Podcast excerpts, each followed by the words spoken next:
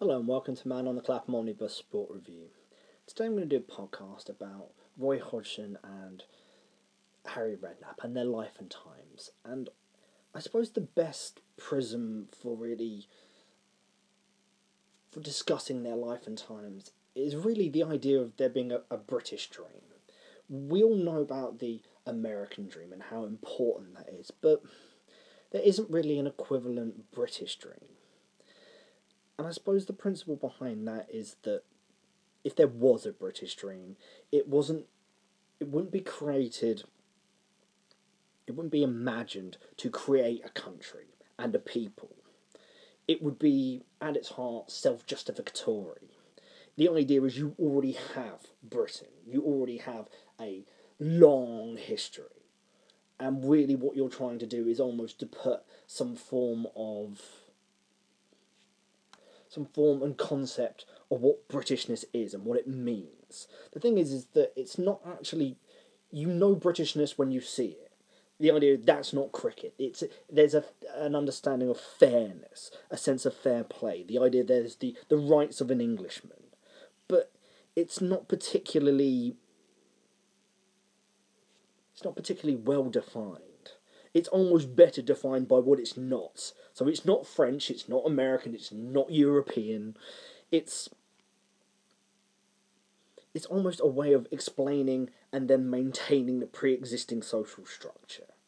You know, there's a sense whenever you discuss, you know, the French Revolution in this country, you know, in terms of, you know, when I studied at university, it always brings up the fact that one of the sort of underlying factors was is that there was a, a huge sort of distance between the French aristocracy and the peasants. They didn't really you know, intersect very often. The idea is that in Britain, the aristocracy played cricket with their peasants, with the with the lower orders. There was some form of you know social contract between them that allowed that kind of mixing and togetherness that didn't exist in France, and that because it didn't exist, that didn't exist in France, that helped foment that kind of the revolution.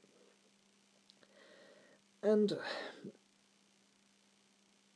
there's an element of, of truth to that, but the point was the English gentry didn't play you know, cricket with their you know, the lower orders because they were trying to create a social contract. It was just something that happened. It was exploitative in its sense that you take, you know, you have the aristocracy providing the you know, equipment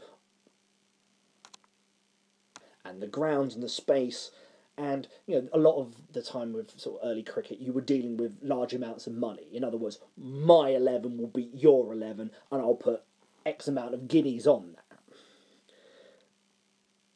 you know, so there's gambling, there's there's exploitation, there's a sense of you know machismo in it. It is not necessarily you know, in other words, you might hire some cricketers to work on your estate because you want the best team. It's not because you're necessarily looking out for those people's best interest.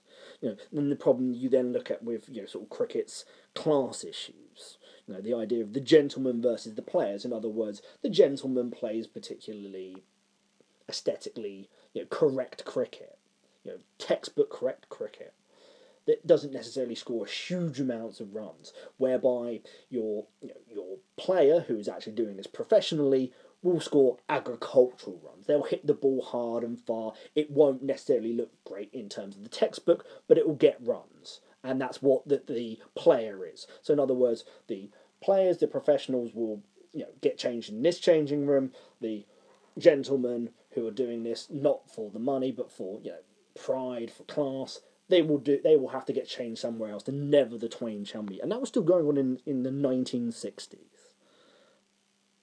if you take let's say the 1923 FA Cup final as a sort of classic example you know yeah it's played at Wembley it's the first cup final at Wembley and the idea is is that you know the capacity is somewhere in the vicinity of a sort of 100,000 maybe 120,000 and 200,000 people turn up on the day, overwhelm whatever kind of you kind of turnstile system is there, and everyone just bundles into the ground. So naturally, you imagine that not all 200,000 of those people paid admission price. At some point, they just scaled over the fence. That was it. And usually you would look at that as necessarily not being a great example of you know social cohesion. It's a bit chaotic. It's absolutely on the potentiality of there being a huge disaster as a result of 80,000, possibly even 100,000 extra people in this ground who shouldn't be there in the first place. But it, has been created almost like a, a myth. And what it is, is it's recast as a a triumph of manners and common sense of the crowd. Yes, there were 200,000 people, maybe 100,000 hadn't paid, but they were going to make sure this game was going to be played. Nobody was going to get hurt. All you need is one you know, pr- British police officer on a white horse who will then clear the crowd from, from the playing surface and the game will, ca- will, will go on. You know, without there being a huge amount of time lost. It, you know, the game didn't wasn't delayed by several hours. And the point was is that the crowd were, were self policing because the presence of the king was there and nobody wanted to embarrass themselves in front of the king. And there's absolutely no evidence to prove that was the case. But the idea is is that the hierarchy is the is the positive in this. Yes, there may have been some scoundrels that scaled over the fence and didn't pay, but once you sat there and put him in the same stadium as the king, immediately everyone's better angels took over and it all it took was one police officer. Whereby, if this was recast in France or Italy, it would be seen as the the passionate locals, you know, endangering themselves, and it being a complete, you know, complete luck that it didn't turn into a major catastrophic, catastrophic disaster where you know people were crushed or people were killed or there was a riot. And it's important then to really sort of compare it, I suppose, with the American dream, compare and contrast is that the American dream is in many ways an, an enshrined political doctrine. The idea of you know life, liberty, and the pursuit of happiness, and there are many different ways it, it's kind of ameliorated. You, you have it as a literary device, the idea of someone writing the great American novel. You know, it has an empirical ideology to it in that was you know cast in terms of manifest destiny, which has you know strong racial undertones to it. You have the sense that the American dream was necessary. If you were going to sort of foment revolution, if you were going to, you know, get people to rise up and cast out the, you know, the British, you would need something larger. You were going to, for the first time, that you were going to have a revolution where the idea was is that happiness, you know, where it wasn't just that you were doing this for the king, you weren't doing this, you know, for the for you know what would become nationalism. You were doing this for your own potentiality to thrive, and that you would need something like um, the American dream to basically conquer the sort of vast ge- geographical difference of the place. You have swamps, you have desert, you have mountains, you have snow, you know, sea to shining sea. There is a huge amount of land and huge differences. And the people that settled the United States were you know, disparate. You have you know, Native Americans, you have immigrants, you had the you know the the pilgrims. So much differentiation. And you would then have to almost try and turn that into a united country and a united people. So that there are political aims, but it also has just as much agency uh, as a, a personal ethos. You know, one of my favourite you know, quotes about the, the concept of the American dream is from you know, Ron Swanson, a fictional character from Parks and Recreations. And he says the whole point of this country is that if you want to eat garbage, balloon up to 600 pounds, and die of a heart attack at 43, you can. You are free to do so. That to me is beautiful. You know, you can give that a libertarian you can have it can be a, a personal interpretation that's very strongly subjective. You can call it, you know, the land of opportunity, the land of immigrants. You, there are people that see the American dream in incredibly racist terms, which I think is utterly wrong. But that's you know what some Americans and some people view it as. But the thing is, is that the American dream isn't about a sense of fair play or of minimum ex- expectation. It's not a situation where if you come to America, you will at least have X, Y, Z provided. You know, it will give you a a minimum. There is no such thing. Most of the people that immigrants that come to America do not make a huge amount of money. If, even if you go back historically, the people that settled the plains, most of them failed. Most of it was just abject poverty, grim survival at best. You know, the gold rush. Only a handful of people made any money. The majority of people that turned up there went home empty-handed.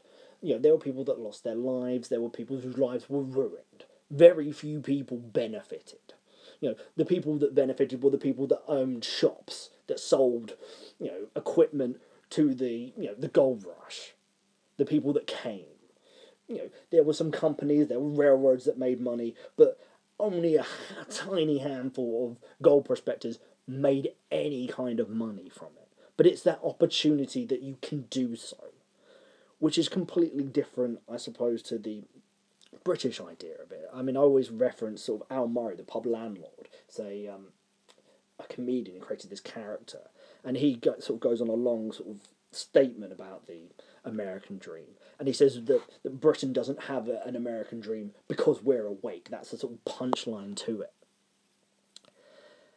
And so, if you were going to have, how does Harry Redknapp and Roy Hodgson how do they exemplify elements of the British dream? And I suppose they've achieved success at the highest level of their professions. And they're both self made men. They've risen from the bottom to the top. They've both come from humble beginnings. Roy Hodgson's dad is a bus driver from Croydon. Harry Redknapp's father was a docker in the East End. And in some ways, this British they're both examples of the British sporting dream. They're they both have fathers that are shoe working men, salt of the earth, and on a Saturday they take their sons to the football, and that they give them and the sort of huge role they played in growing their love and appreciation for the game.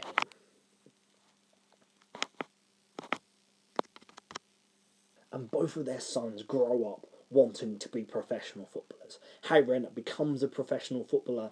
Roy Hodgson falls short. At best, he's a kind of mediocre semi-pro, you know, going around the lower the lower leagues.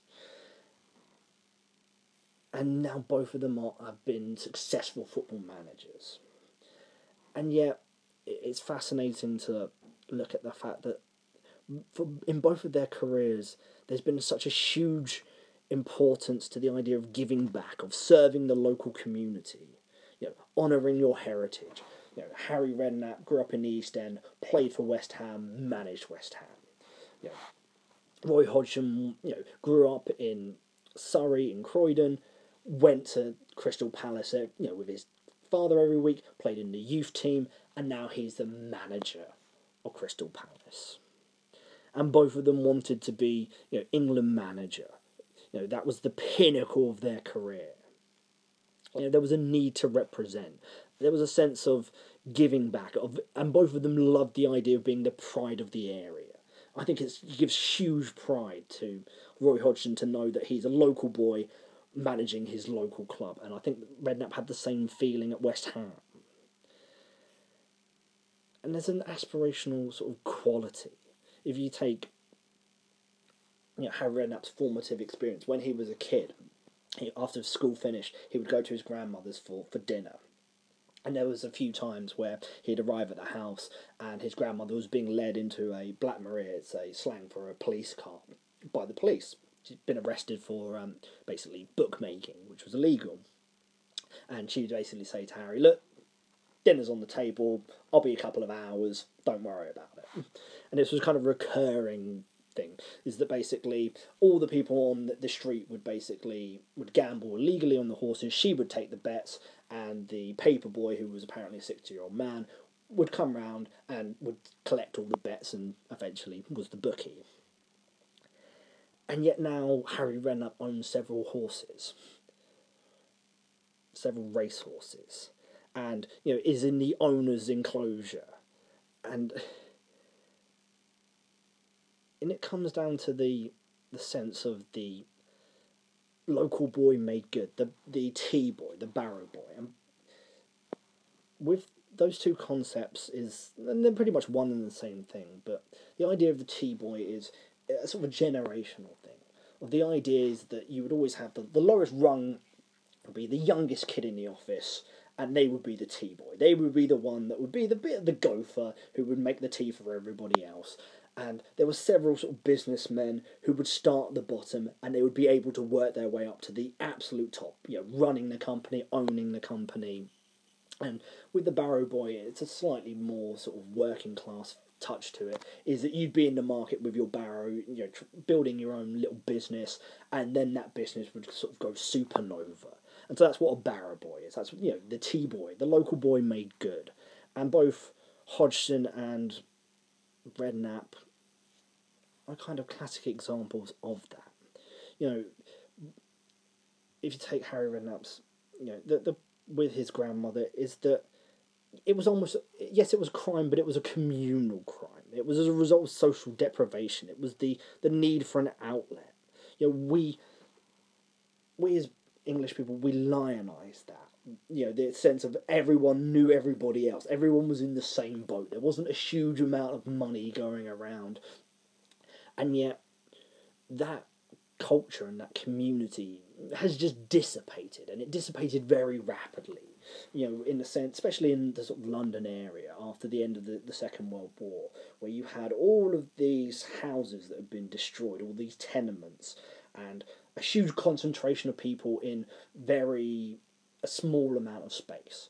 And simply you couldn't really rebuild those houses and have you know 15 people to a house. And so people moved out to the suburbs and you very much you know, have you know and instead of huge rows of terraced housing you had detached house semi-detached houses and uh, which didn't breed the same kind of community that you, that Harry Redknapp grew up in the East End, or even to a lesser extent, you know, Roy Hodgson in in Croydon. And you know, Redknapp said in a few interviews, you know, what what it's like, sort of imagining that his, his grandmother could see him now in the owner's enclosure, owning horses, not just taking bets or you know, looking at the paper in the evening, you know, picking out horses for her. And what it comes down to is that one of these young boys, you know, who grew up loving both of these boys who grew up loving football, one becomes England manager in 2012 and the other doesn't. And I think for me what fascinates it is that there are reasons behind it. And so much of it is really cultural. And it starts with the idea of the, the 11 plus exam. So effectively, beginning in 1944, there was every 11 year old in school would have would sit the 11 plus exam. And that would be basically the the deciding moment. So you'd basically ended primary school and you were now moving up to, to secondary school. And you're depending on how well you did the 11 plus there was two options. You would either go to what was a secondary modern and what was later then described as a comprehensive school, or you would go to the grammar school. Now, the grammar school is selective and in some cases fee paying. The secondary modern, the comprehensive, is not selective and no fees attached. And what that was is was the fork in the road. If you went into a grammar school, you know, there was social standing. It was a gateway. It was a pathway to higher education, to university. It was the sense that you went to a better school, you had a better quality of education, whereby if you went to the secondary modern, the local comprehensive, it was literally almost the concept that you were going to the local comp down the road.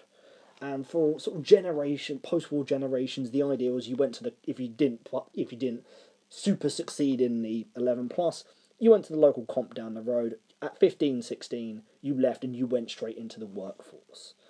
Whereby, if you went to the grammar school and you were successful, doors would open for you. There would be a social standing to it.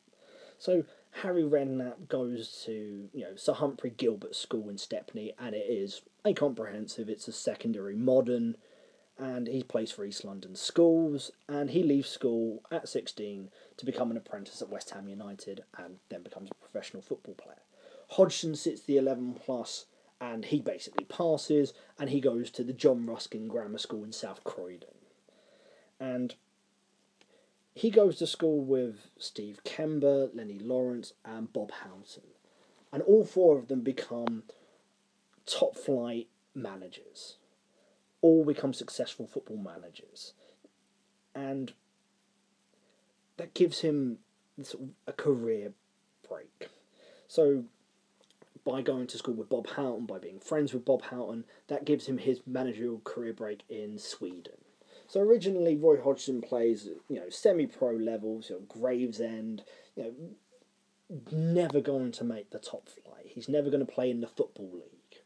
It's the equivalency of basically being stuck in independent ball in baseball.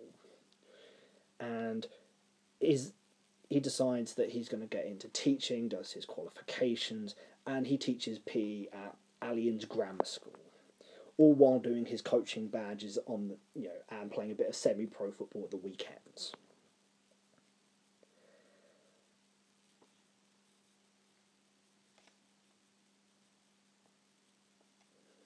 And from that, all these opportunities open up for Roy Hodgson in a way they don't for Harry Redknapp.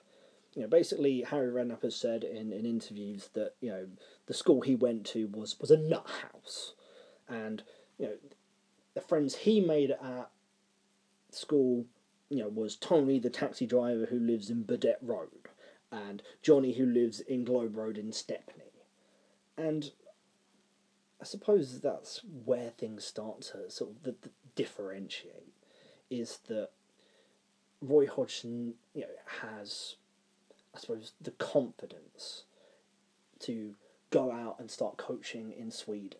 So his friend goes out there, has starts having some success, and basically gives, you know, recommends Roy for a managerial job out in Sweden. So from going from playing, you know, being nowhere close to being involved in professional football. Really, his option was to carry on playing, you know, semi-pro football, maybe possibly get a job in some of the lowest rungs of English football. But instead, he gets this you know, opportunity to go to Sweden and manage in the top level there. And remember, this is Sweden who'd got through to the 1958 World Cup final when Sweden hosted the tournament and lost to Brazil and Pele whereby you can imagine Harry Redknapp had he at you know the Humphrey Gilbert School gone up to one of his teachers and said, "Actually, I fancy managing in Sweden," he'd have probably got you know smacked around the back of the head for you know insolence. The idea that you were going to basically go from you know the East End and somehow manage in Sweden would have just been ridiculous you know, your his hope, best hopes were if you make it at West Ham being a professional footballer. If not, you were going to possibly work in the docks, work in a factory, you know, work in the market, and it's completely different worlds, I guess. You know, Harry Redknapp has a relatively successful career. He's at West Ham. He then goes to Bournemouth, and just as his career is kind of winding down, takes the opportunity to go play in America, and that's where he kind of starts his coaching career whereby with Roy Hodgson, his you know football career kind of basically peters out. He does spend a little bit of time playing in South Africa in 73 74 um, in apartheid South Africa while taking basically a leave of absence from his job day job as a PE teacher for a you know, grammar school. And the difference is, is that from starting to manage in Sweden, opens just huge amounts of doors. Both Bob Houghton has huge amounts of success with Malmo, while Roy Hodgson starts at Halmstad. He carries on and eventually you know, wins several league titles, and from there, you know, Hodgson's career just goes on the up and up. You know, Bob Houghton goes back to managing Bristol City. At the time, they were in you know the top division, what we would now call the Premier League, and Roy Hodgson is his assistant and it's an interesting story. Essentially, you know, Bristol's a, a big city uh, in the southwest, and there's huge opportunity that they, they, they could probably, as a city, have a Premier League team. I think it's big enough as a place. The potentiality is there. And at the time, in the early 80s, they, they think that Bristol City are going to be in the Premier League, in the top division for an extended period of time. They give out some big contracts, and things start to go wrong. Attendance drops, and suddenly Bristol City are absolutely overwhelmed. They are basically going close to the wall. Bob Houghton leaves, and Roy Hodgson is now the manager and it's a case where the club basically goes up to several of the players who sign these long term deals. We're talking five, six, seven year deals, and saying, look, if you don't rip up these contracts, we're going to go to the wall. So basically, giving up their you know livelihood, all of this guaranteed money, and the six players do that which saves the club, and they're immortalised in a. Um, there's a few plaques on the stadium at Ashton Gate to say we wouldn't be here but for these six players. And Bristol City start to slide down the divisions, and Roy Hodgson leaves, has to go back to Mount, has to go back to Sweden, and then has this great kind of moment. Both Hamilton and Hodgson basically swap the league title year after year. You know, Houghton takes Malmo all the way to the European Cup final where they lose to uh, Brian Clough's Nottingham Forest. And from there, you know, Hodgson goes to manage in Switzerland for a while, has some success there, and from the success he has in European football for his Swiss team, he gets given the job as the Swiss national team manager.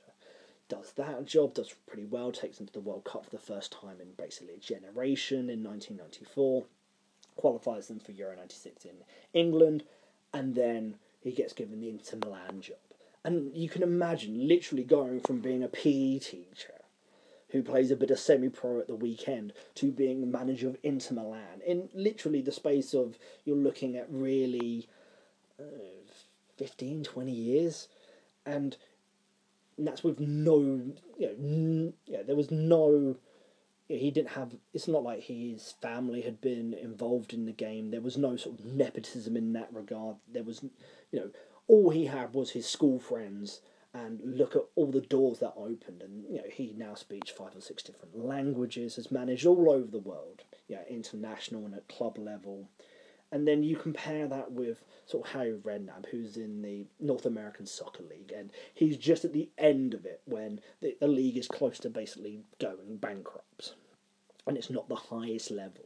And so he's, you know, a player coach for a while, and then he gets his sort of first break in management when Bobby Moore, the England captain who lifted the World Cup in '66, gets given a job. And Bobby Moore calls up Harry Redknapp and says, I want you to be my assistant at Oxford immediately Harry's eyes light up. He thinks it's fantastic. This is Oxford United, a football league team. You know, it's a big place. You've got the university. There, there's enough possibilities that you could get this club up to you know the top division, and it's great. You're in the football league. It's a start. And then Bobby Moore has said, no, it's not Oxford United, it's Oxford City, who are the absolute afterthought. You know, the second team that basically people often people don't realise there is an Oxford City. It's in the Isthmian League, it's in the absolute doldrums. And yeah, he takes the job, but there's not a huge amount of opportunity open from that. It doesn't go particularly well. And, you know, Bobby Moore leaves, Harry Redknapp leaves, and then he has to basically then wait a while and gets a second opportunity to be an assistant manager at Bournemouth, where he played. And again, this is still a low level football league outfit. It's just an assistant manager's role. You know, he doesn't even, you know, when the original manager leaves, he doesn't get given the job. Somebody else, and then finally he gets given the job. And you know, Bournemouth are a small club, you know, not a huge, not a great history and so he has to kind of you know work some miracles there. They beat you know Manchester United in 1985 FA Cup in the third round. It's a huge shock. You know, Man United won the FA Cup in you know, the year before. And even then, that's you know you're having to fight and claw. You don't have a huge amount of money. You know, then it's Bournemouth isn't the biggest place. It's not the biggest stadium in the world. You know, the it's not. You know, he gets them promoted and keeps them up for a few years in the second division, which is now the championship, and eventually they get relegated, and his and he's at a crossroads. Gets given the assistant manager job at West Ham. Now, whenever you're talking about West Ham and opportunities for management, it's there's always I, I use the Abraham Lincoln quote there there's too many pigs for the tits. There's so many West Ham ex West Ham players and West, Ham legends that desperately want to be West Ham manager and there just isn't enough West Ham manager jobs available. And so he's the assistant manager, and effectively, in some respects, has to be a little bit with one of his former teammates, Billy Bonds, who's a club legend, played sort of 600 plus games for them. And eventually, Harry Redknapp is essentially replaces him as manager, and as a result, their friendship is just completely ended there and then. And there's a sense of he has you, because you've gone from you know although you've had the the benefit of a professional career, it wasn't the greatest professional career. He never played for England in that regards. Only played at West Ham for a few years and then dropped down a level to Bournemouth and then dropped down again to being a role player in the NASL in America. And the West Ham job is a difficult job. They at that time there wasn't a huge amount of money. You know, they were often fighting relegation. They'd only just been sort of re-promoted, and he gets them promoted back into the Premier League. And there's a few years where you know they're close to relegation, and eventually you know he starts getting the team to play some good football. But there's always an element of wheeler dealer about him. And it's an interesting concept is that you, you have in British culture the there's probably two TV shows that I think best exemplify it is you have Only Fools and Horses and Minder. Whereas the idea is that you have the East End and you have these kind of lovable rogue businessmen who are always ducking and diving and just just about probably on the wrong side of legality who are trying to make money in the East End and it, in a tough kind of situation. And you know they get by on their wits. And you have Del Boy, and you can definitely you can watch you can find it on YouTube, and you'll see what I mean. And Harry Redknapp has that sort of quality about him. But the problem is, is that as as much as that has created given him a public persona, it's also something that has been used as a stick to beat him with. The idea is that you know he's kind of he's a bit of a white boy. He's a bit of a wise guy. And so there was a classic example where it's a post match interview, and one of the, the journalists said, Oh, meant just references, you know, not in a negative way that he's known as a wheeler dealer. And Harry Redknapp just goes ballistic at him, saying, effectively almost saying, Are you in, sort of importuning my reputation and basically calling me a bit of a shyster? And yet, if you look at his autobiography, he mentions the term wheeler dealer sort of repeatedly, almost at the beginning of the book. And so it's an interesting concept. You've got the element that his self image has benefited from having that kind of wheeler dealer that and having the skills that because he really has risen from you know Oxford City and Bournemouth all the way to you know the Premier League to becoming you know Tottenham manager, taking Bournemouth, sorry, taking Portsmouth into the Premier League. You know, he he's been in a you know Champions League quarter final at the Bernabeu. You know, he's won games at the San Siro in the Champions League in the knockout stages. You know, he is a high profile you know, media figure. He's been on I'm a Celebrity. He's won that. You know, he's done Nintendo Wii adverts. He's been a pundit. He has you know, he's had a regular you know newspaper column in the Sun. He's now on Sky Sports on Soccer Saturday.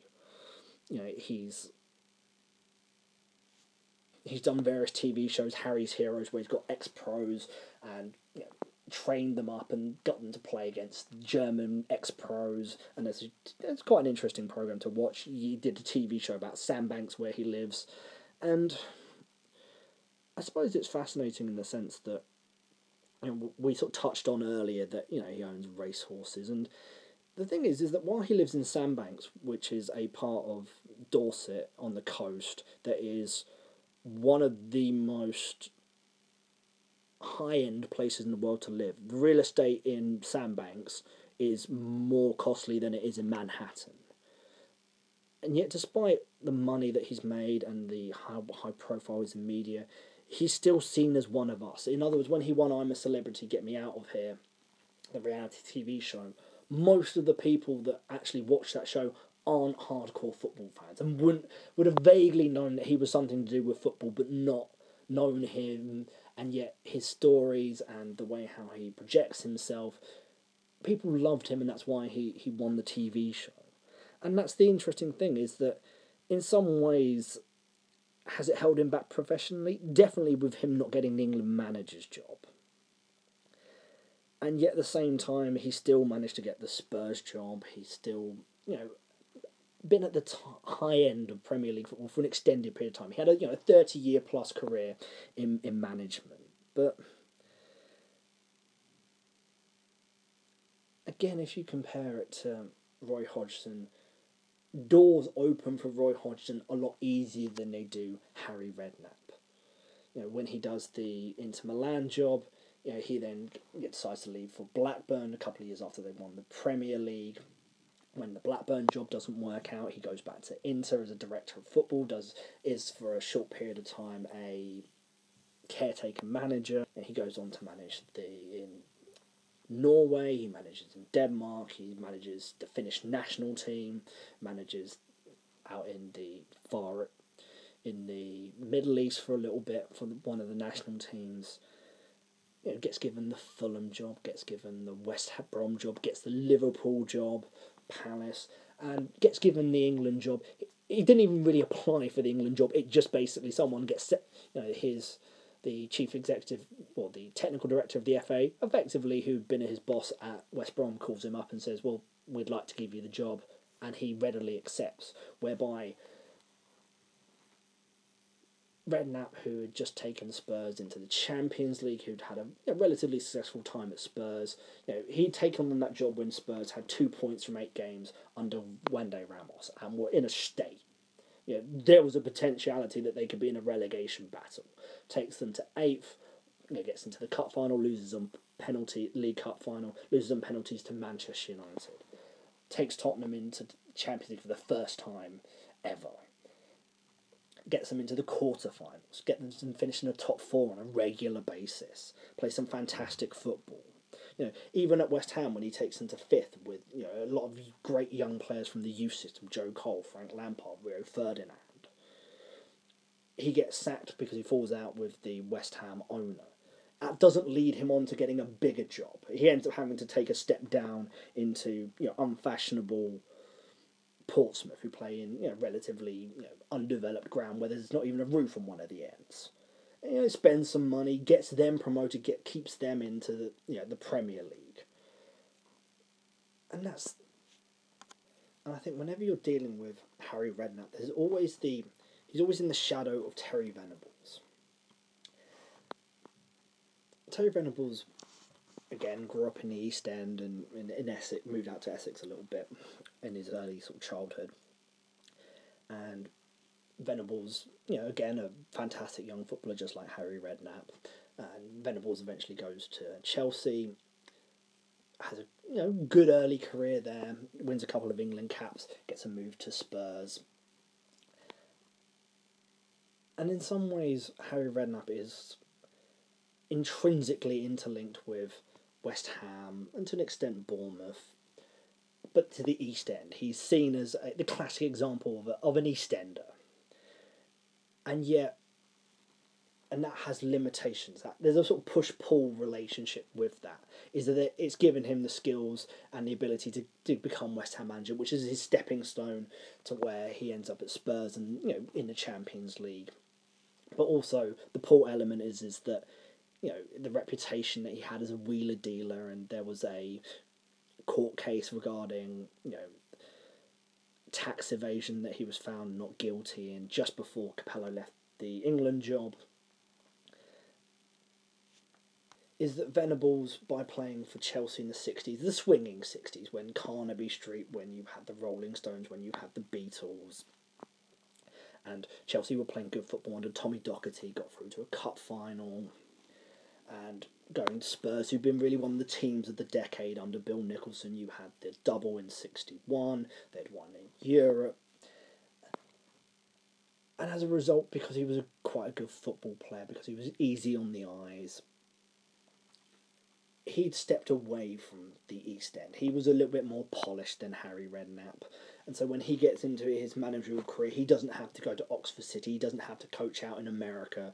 You know, he starts out at Crystal Palace, one of the clubs he played for at the back end of his career. You know, does relatively well there.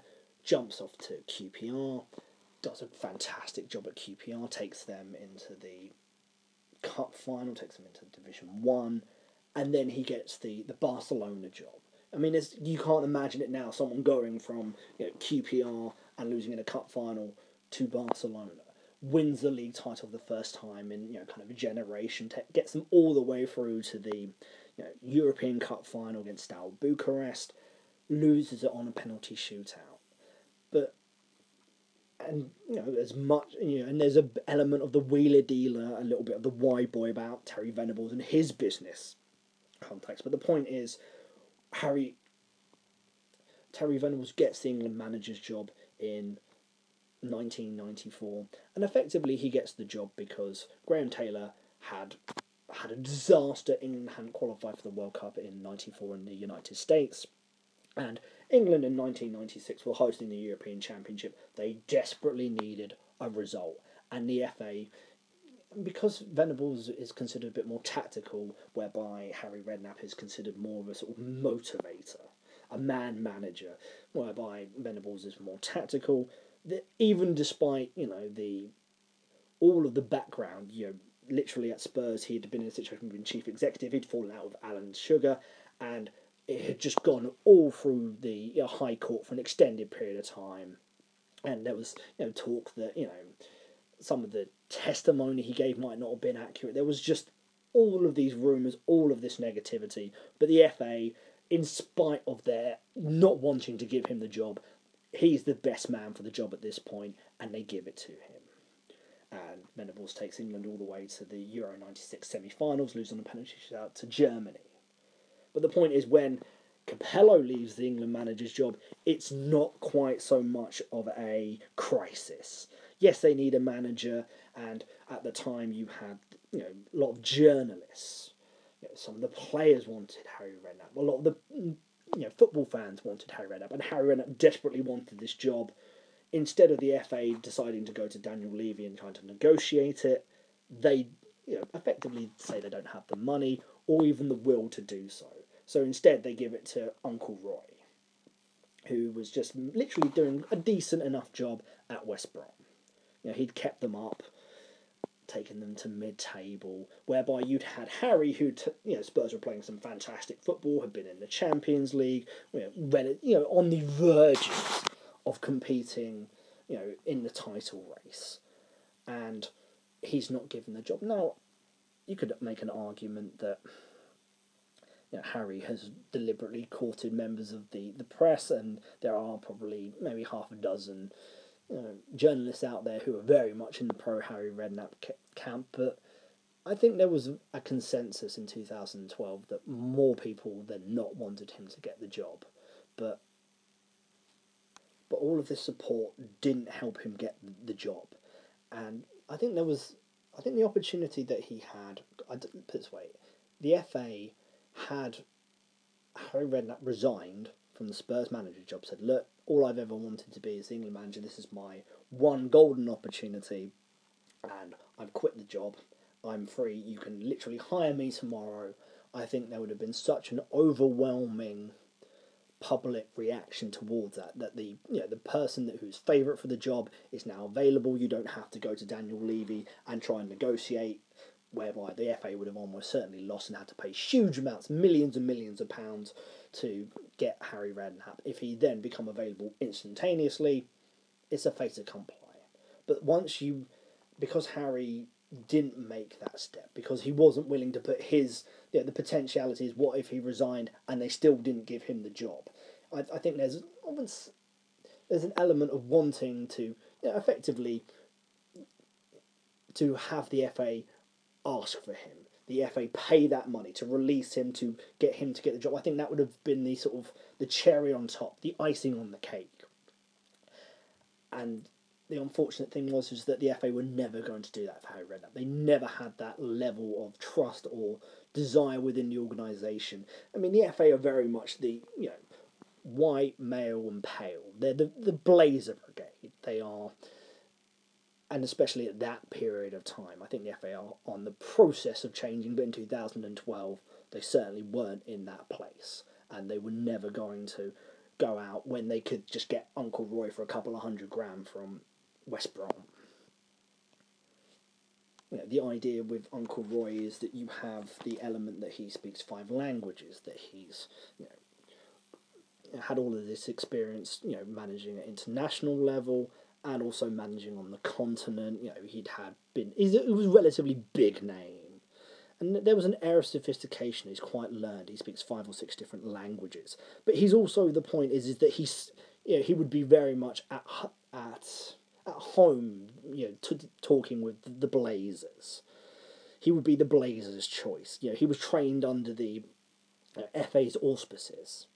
You know, he was the ideal personification of what they wanted an England manager to look at. Someone who would give them the the figurehead and also the sense that it wasn't just the traditional England manager. That this is someone who's actually got experience and who's has a more continental outlook but it's very much a thin facade of continentalism.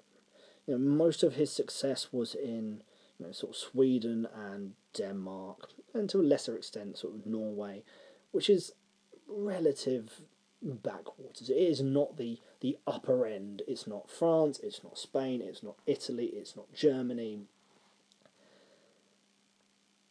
And I think if you look at his international management career, it was very much sort of establishing English qualities to upskill underperforming nations. So you know Switzerland, you know Finland. You know, you know Hodgson and Bob Houghton in going to Sweden. I think there's an element that I don't imagine Uncle Roy learnt a huge amount by going there. I think what he did really in the same in a different sense was he was teaching the Swedes modern football.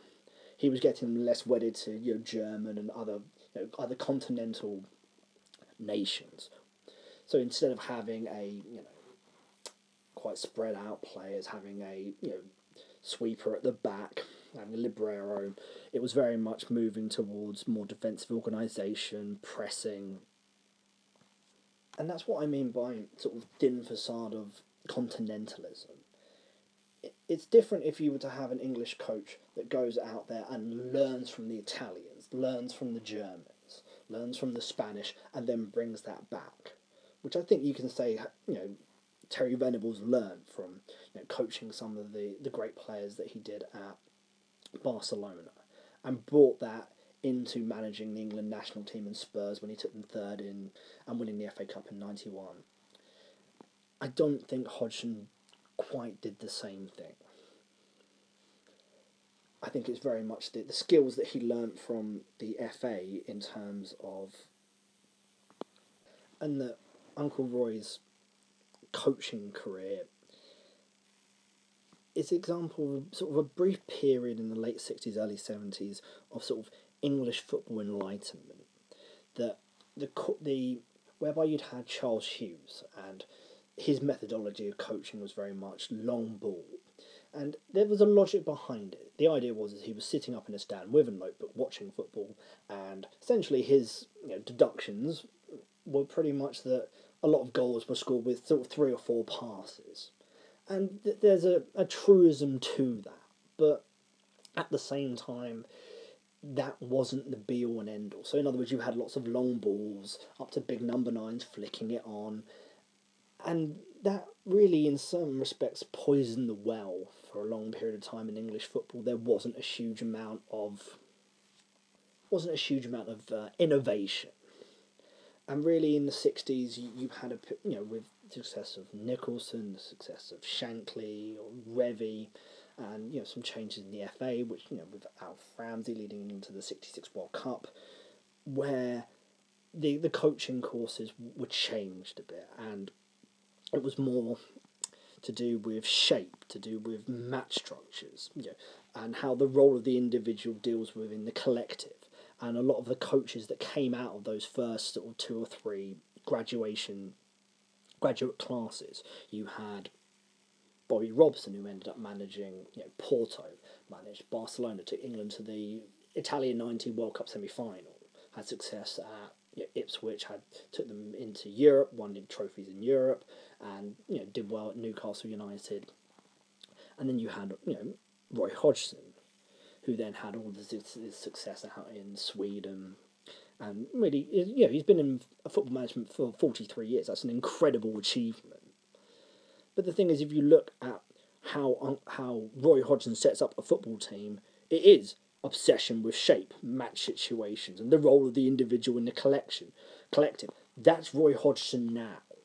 It doesn't feel as if the period of time he spent at Inter Milan, which was again uh, very much a situation. There's a common theme and motif of Roy Hodgson's career is he comes in and stabilises. He doesn't particularly stay long outside of his sort of heyday in the 80s, in 70s and 80s in Sweden. He doesn't stay particularly long. Really, the last job that he has stayed for any period of time has been Palace, and I think a part of the reason behind that is is that realistically it's his last job. He's in his you know he's about seventy three now. So if he you know left two years ago, there was no guarantee that anybody else would take him on. And that's the thing. There's an element of wanderlust. There's always a different role. So you're looking in terms of his legacy that he has this foundational legacy in Sweden. You know, he's you know, but other than that, you know, he, he won a, a league title in Denmark. And there's not much else. He went to a, you know, finished third in Serie A with Inter Milan, took them to a UEFA Cup final, but lost, you know, they were overwhelming favourites against Schalke. If you look at the, the teams in that final, you know, the Inter Milan team has some fantastic players. You're talking about Aron Winter, Youri Djorkaeff, Javier Zanetti, there, you know, Paul Ince, there was a huge amount of talent. You know, Gianluca Pagliuca, a huge amount of talent. And the fact is, is that in the early nineties, Inter Milan have won a couple of UEFA Cups. After you know Roy Hodgson leaves, they win a couple of, they win more UEFA Cups. They finish second. It, it's a solid job, but it's not. It's not earth shattering you know, Sven, if you compare him with Sven Göran Eriksson, who came out in the 80s in Sweden, and there's this fat, brilliant, um, very peevish comment that um, Roy Hodgson makes about um, Sven Göran Eriksson. And um, it's only when Sven appeared in the 80s with Gothenburg that all of a sudden it was possible to talk of a Swedish style. In actual fact, I don't know what Eriksson did to Swedify the game except copying everything we'd done. It's like, okay, that's, and the thing is, if you if you take Sven Göran Eriksson's career, he wins the Serie A for Lazio, which is an incredible achievement, and manages the England national team, takes them to three quarterfinals, and Sven was was closer than it was too far. There was a couple of penalty shootout defeats, a narrow defeat to Brazil in the quarterfinals. There were limitations to his process, but if you compare Sven Göran Eriksson's England career with management career with Roy Hodgson's managerial career, Sven hands down. It's you know what's Roy Hodgson's legacy in English football, and it's rote competence. You know, it's either survival, in other words, mid-table, somewhere between thirteenth to eleventh. If he has a particularly decent team, you know, it's seventh and qualifying for the UEFA Cup. He qualifies for the UEFA Cup with Blackburn, he qualifies for the UEFA Cup with Fulham. And that's great achievement. But the thing is, money had been spent by Fulham through Mohamed Al Fayed pumping in money.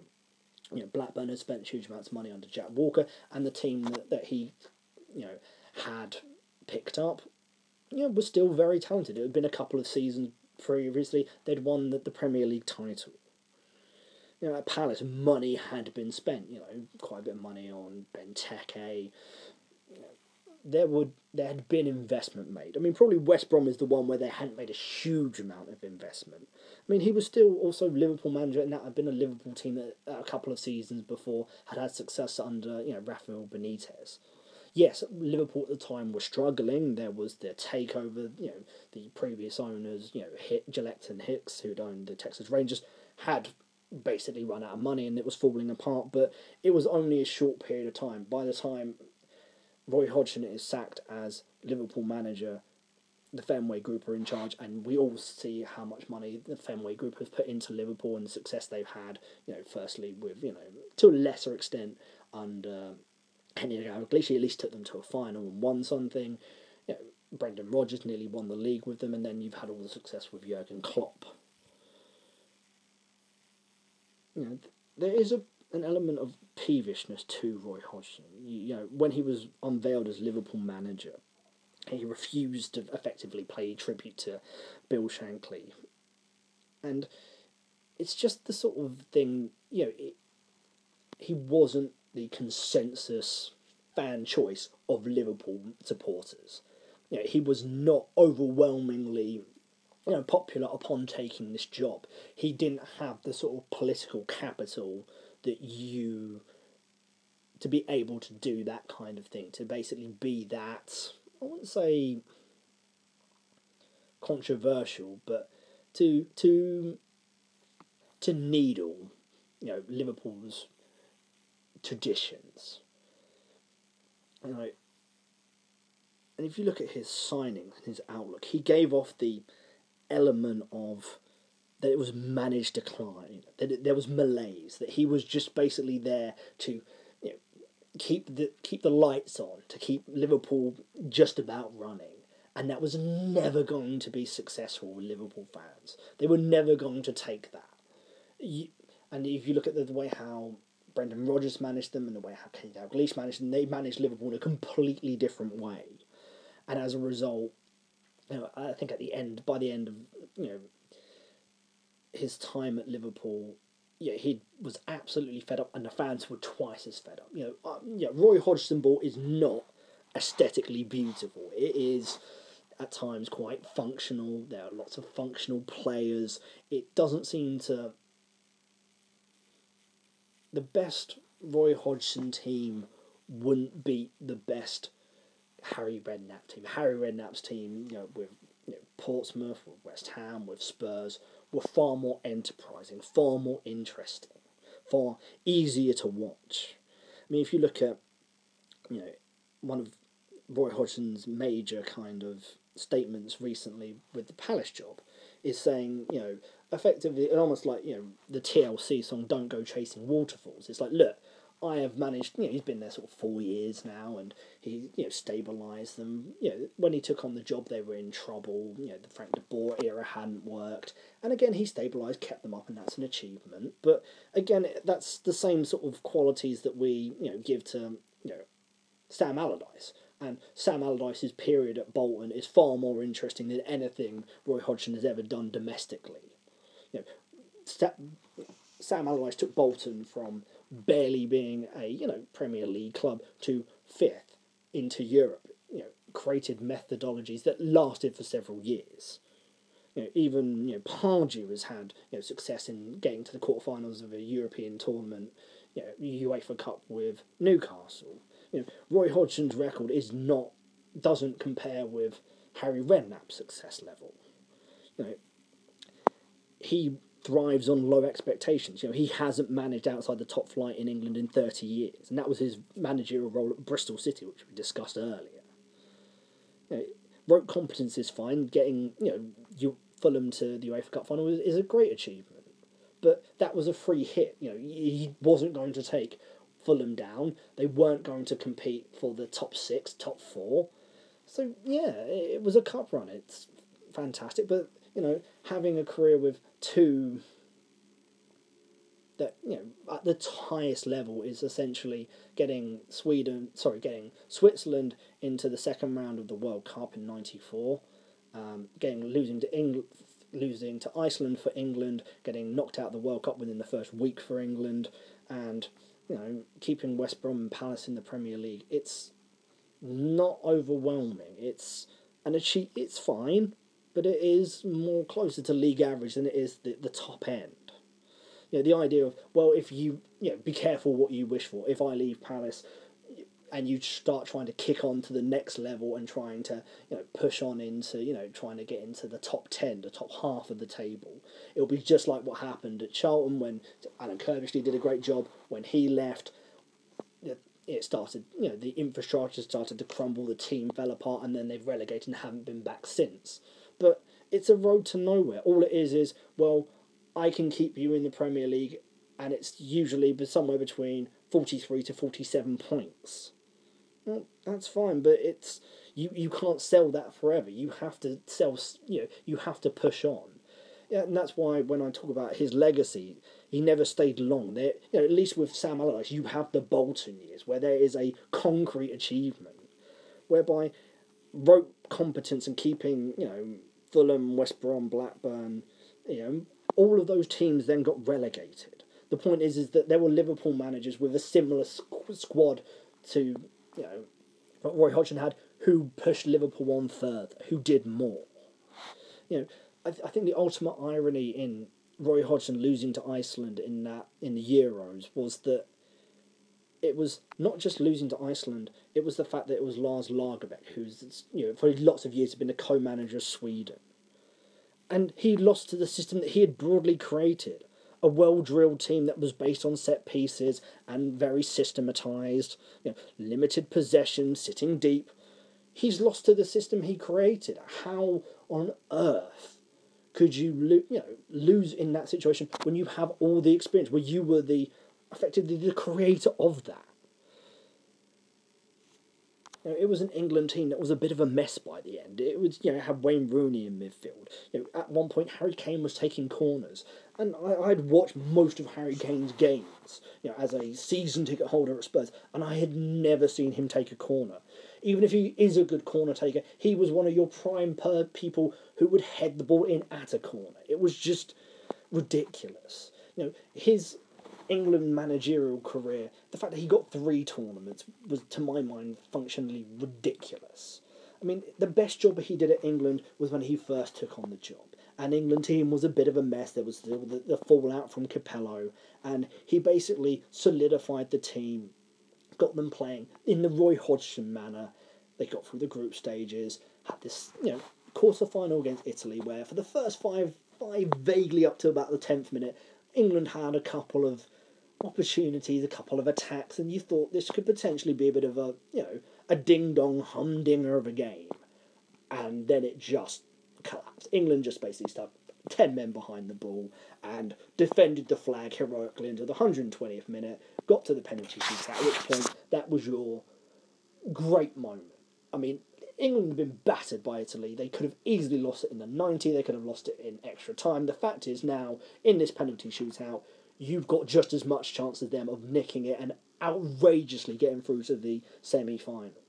And, you know, England and Joe Hart in particular kind of fell apart in the penalty shootout and were deservedly knocked out.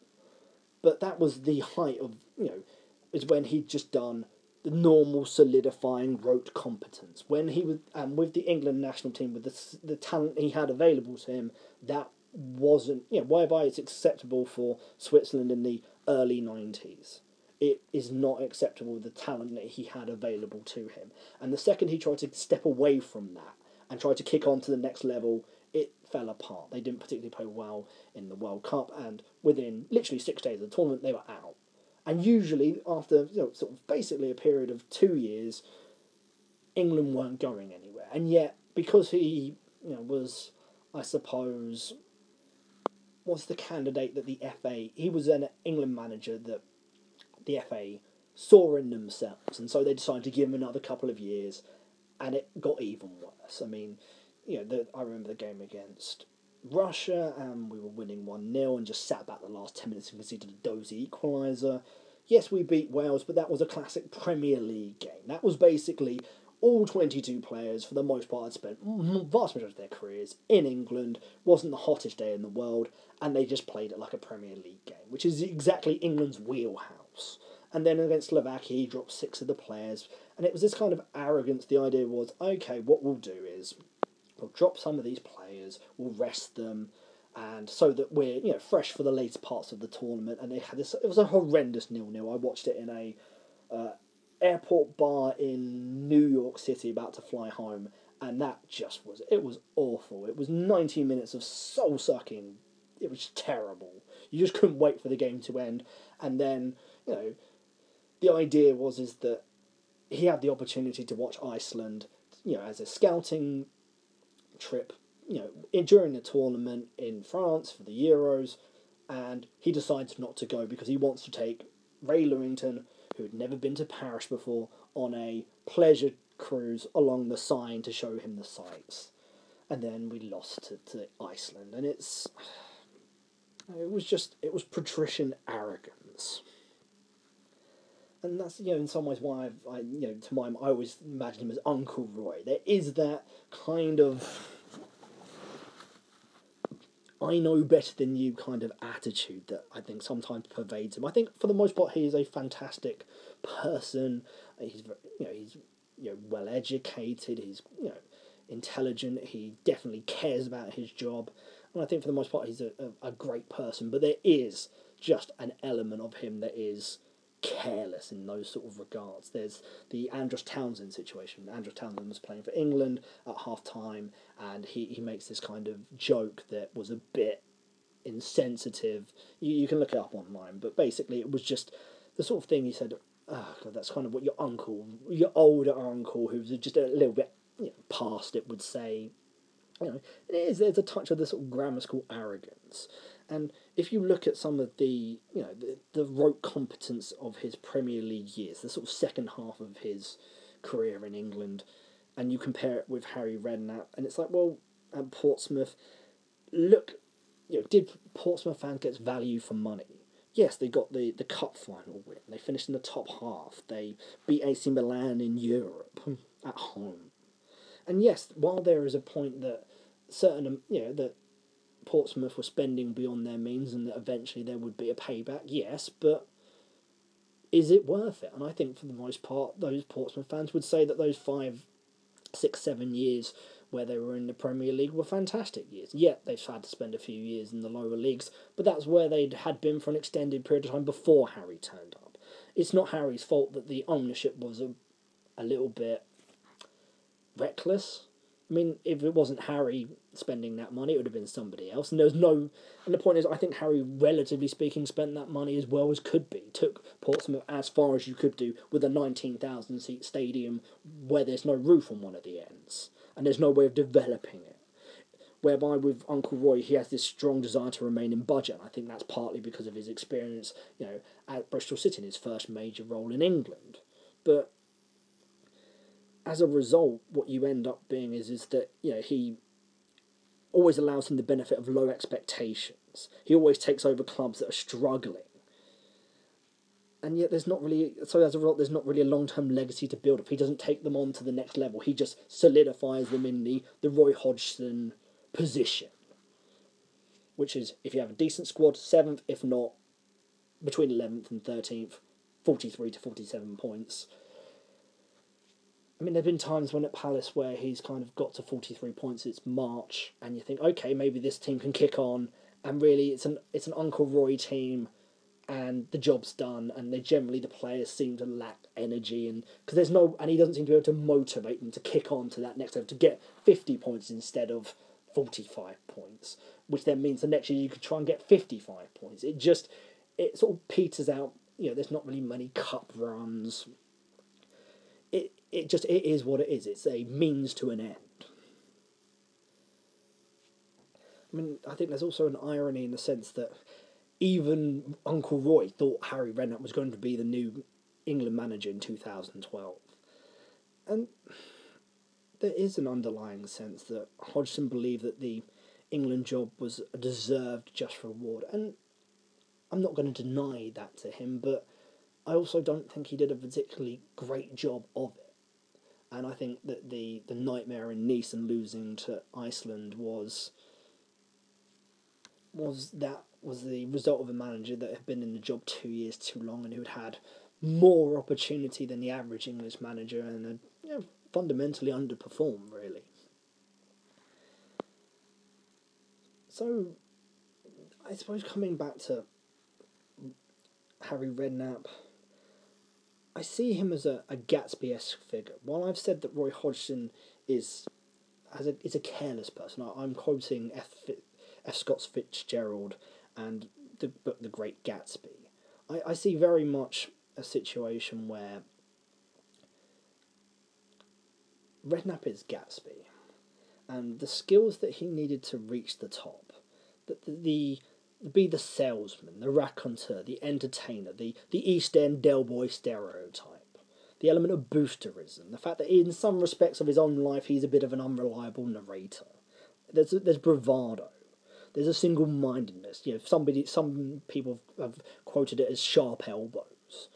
But he also had the imagination and ambition, you know, to turn his humble beginnings, you know, and these skills and achievements, what the FA have found broadly distasteful. So he, to me, he is a Gatsby-esque figure. You know, he's basically on West Egg, trying desperately to get the England manager's job, whereby Uncle Roy is on East Egg. He is very much someone who believes that the England job was, as I've said, a just reward for his you know achievement for the totality of his achievements, and you know he gets handed the job. He gets given three bites of the cherry, which very few international managers do. If if you have a record of being knocked out in the group stages and you've got to a quarter final in one of those tournaments, and things got sort of worse and worse the, the further it carried on to the, the nightmare against Iceland, whereby Harry Redknapp, if you look at it, he played with World Cup winners during his career. You know, Geoff Hurst, Bobby Moore, Martin Peters. You know, Redknapp was managed by an England manager in Ron Greenwood. Redknapp brought through numerous England internationals. He almost brought through a generation of great England players. You know, you had Michael Carrick, you had Rio Ferdinand, Joe Cole, Frank Lampard. You know, several Spurs players played for England. You know, Ledley King, Michael Dawson, Aaron Lennon. But he was denied the ultimate accolade. You know, a symbol of his life's journey and works.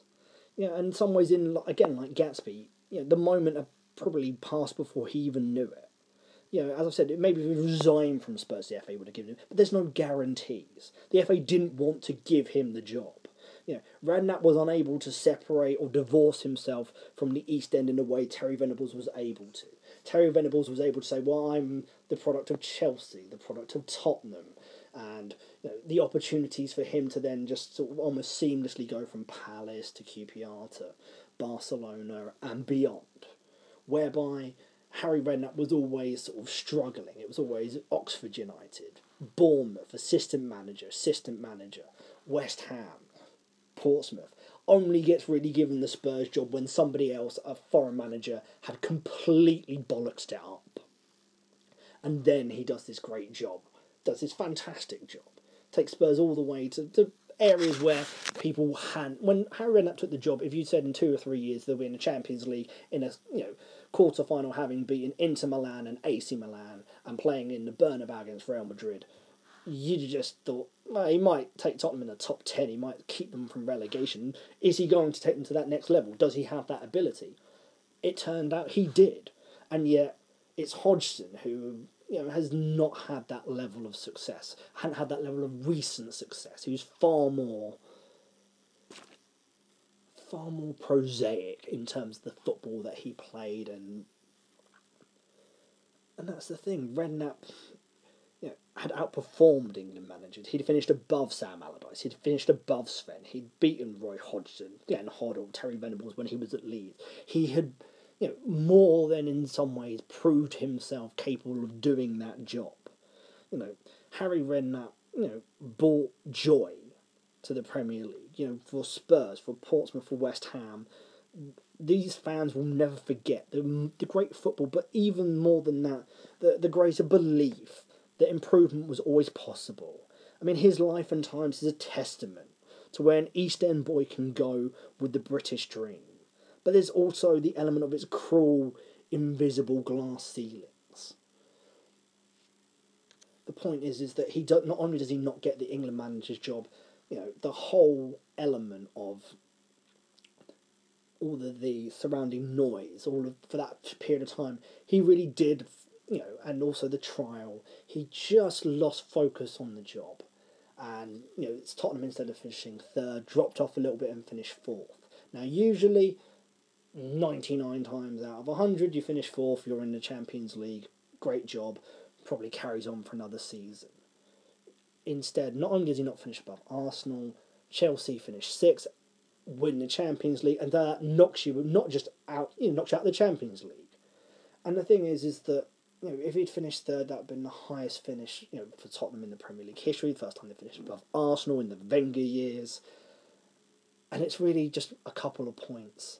And you know, had Fabio Capello kept the England manager job for a couple more months, I think Spurs would have been focused enough to have finished third, and then he would have probably carried on at least for another season. But at that point, you know, with the furore of the trial, I mean, literally, he was on trial and managing Spurs at the same time, and then you'd had the England, which everyone knew he wanted, but he hadn't resigned, and then was sort of saying, "Well, actually, I, I want a, a, new contract," and you know, Harry and Daniel Levy was at, by this point pretty much sick of him, and used that as a and fin- and missing out on the Champions League as a precursor to firing him. And that was really the end of his career. Yeah, he goes to Birmingham, he manages Jordan for a couple of games, even is at one point a uh, an advisor to you know Newcastle Jets in the Australian league, but it, it peters out. It, that was you know the England job was going to be the highlight of his career and probably one of the last jobs he would have ever taken, and it's gone and he never gets given another big job, and you know he's now retired. And I think if you ask the question, who brought more joy to the English Premier League, a Harry Redknapp team or an Uncle Roy team, I, I would hands down say that Harry Redknapp. I, I think the jobs he did in terms of getting West Ham to where they were, where they finished fifth, still their highest ever finish in the Premier League in terms of winning a trophy for Portsmouth, taking them into Europe, the quality of football and the quality of footballers he got for them, and also what he did at Tottenham, I think far outstrips Roy Hodgson's, I think, major club career. I, the point is, is that you can't fully compare in the sense that Roy Hodgson's period in Sweden is fantastic. You can't take that away from him. You can't take away the success he had for Switzerland. You can't necessarily take away the fact that he was a manager of Inter Milan. From being a PE teacher in a grammar school to that is, is an amazing achievement. But I'd say that the, the doors that were opened for Roy Hodgson were never opened for Harry Redknapp. And that the opportunities that Roy Hodgson was given were always in a an advantageous position. There was never a time when Roy Hodgson took on a job outside of really the Liverpool job, but even then, where there was going to be reputational damage. If West Brom went down, if Palace went down, there wasn't even you know some of the struggles Blackburn you know came down in his second season. There was never a huge amount of damage to Roy Hodgson. For all of the land the landmines that were at Liverpool, it was still an opportunity to manage Liverpool, which is always a fantastic option, you know, for any English manager. You know, the potentiality there is just so huge if you get the job right.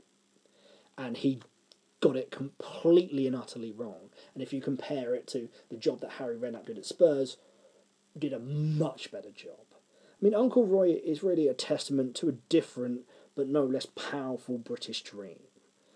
That with the education that England can offer, a bright, ambitious Englishman, you know,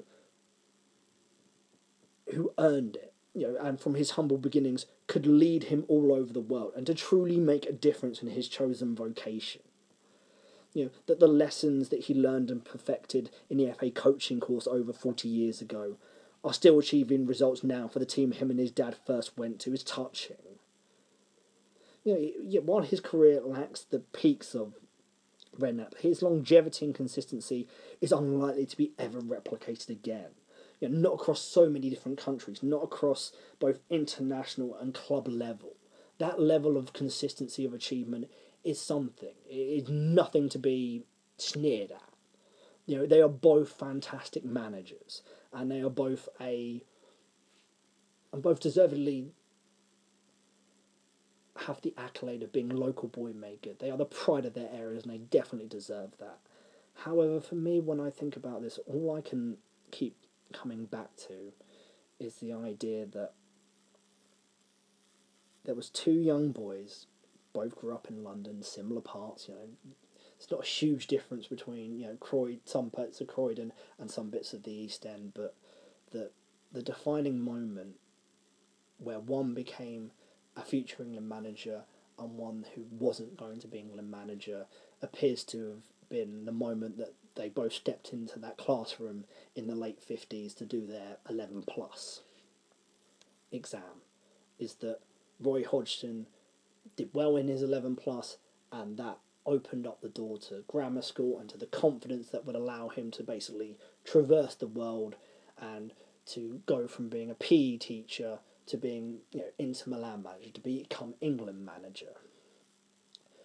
You know, without the benefit of a professional career, and to have the, you know, a, a professional, a meaningful professional football career, but he had the contacts, the confidence, the that allowed him to enroll on these FA courses, to be accepted, to have the reputation, and to you know, know people that would put him in a position that allowed him to go as far as his you know God given gifts allowed.